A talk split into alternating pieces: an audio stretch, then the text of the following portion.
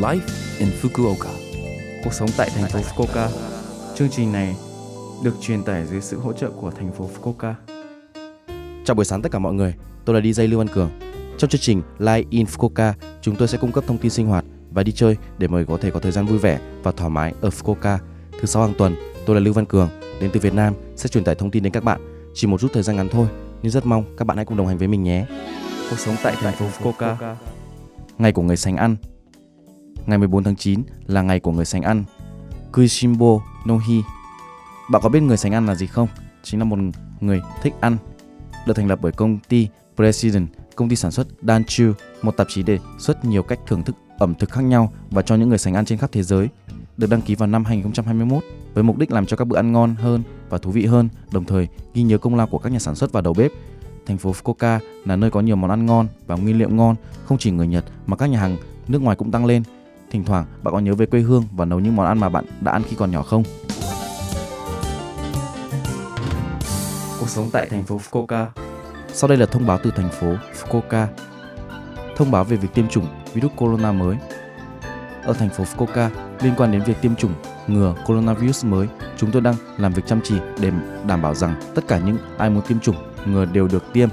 Hiện tại, chúng tôi đang phát phiếu tiêm chủng cho các mũi tiêm thứ ba và thứ tư. Trong cả hai trường hợp, nếu phiếu tiêm chủng được gửi theo thứ tự sau 5 tháng kể từ lần tiêm chủng thứ hai hoặc thứ ba. Đối tượng thứ tư là những người từ 60 tuổi trở lên đã được tiêm chủng 3 lần và những người trong độ tuổi từ 18 đến 59. Những người có bệnh lý có từ trước, nhân viên y tế, người lao động tại các cơ sở dành cho người cao tuổi và người khuyết tật. Sau khi nhận được phiếu tiêm chủng, bạn có thể đặt trước thông qua địa điểm đặt chỗ hoặc trung tâm dịch vụ tiêm chủng Vui lòng đợi cho đến khi phiếu tiêm chủng được gửi đến. Nếu bạn không nhận được phiếu tiêm chủng, vui lòng gọi cho tổng đài. Chúng tôi cũng chấp nhận đăng ký từ những người có bệnh tiềm ẩn. Chúng tôi cũng tiêm phòng cho trẻ em trong độ tuổi từ 5 đến 11. Nếu một người từ nước ngoài chuyển đến thành phố Fukuoka muốn được tiêm chủng, cần phải nộp đơn xin cấp phiếu tiêm chủng. Bạn có thể tham khảo và đặt lịch tiêm chủng tại thành phố Fukuoka và yêu cầu phát hành phiếu tiêm chủng. Số điện thoại tổng đài là 092 260 8405 092 260 8405. Chúng tôi tiếp nhận hàng ngày từ 8 giờ 30 đến 17 giờ 30.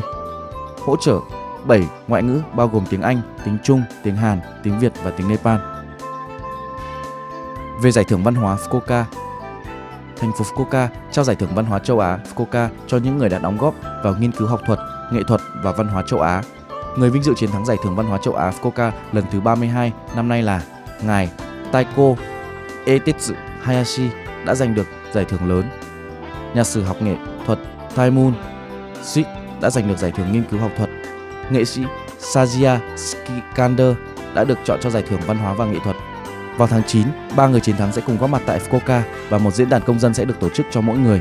Đặc biệt, diễn đàn công dân giải thưởng lớn là một sự kiện đáng chú ý, nơi bạn có thể đánh giá cao màn trình diễn trống của ông Etetsu Hayashi miễn phí các diễn đàn công dân khác cũng là cơ hội quý giá để tiếp xúc với nghệ thuật Edo và nghệ thuật đương đại. Tất cả đều được tham dự miễn phí và sẽ có sẵn để xem trực tuyến vào một ngày sau đó. Vì vậy, bạn hãy đăng ký. Để biết thêm thông tin chi tiết về sự kiện, vui lòng tìm kiếm Giải thưởng Fukuoka và truy cập trang sự kiện trên trang web chính thức của Giải thưởng Văn hóa Fukuoka. Cuộc sống tại thành phố Fukuoka. Số like in Fukuoka tuần này, mọi người cảm thấy thế nào ạ? Rất nhiều thông tin bổ ích phải không ạ? Số phát sóng này lúc nào cũng có thể nghe bằng postcard Ngoài ra, mọi người cũng có thể biết về nội dung truyền tải trên blog. Mọi người hãy xem qua trang chương trình từ trang chủ của lớp FM. Ngoài ra, chúng tôi cũng đang tìm kiếm các thông điệp gửi đến chương trình. Không quan trọng, nếu bạn muốn viết một tin nhắn cho tôi hoặc một nhà hàng Việt Nam mà bạn thích, địa chỉ email là 761 a lovefm.co.jp. Cuối cùng, tôi xin phép gửi đến mọi người bài Nhìn về phía em của ca sĩ Đình Dũng, Minh Vương để chia tay mọi người. Chúc mọi người một ngày vui vẻ. Hẹn gặp lại mọi người vào tuần sau.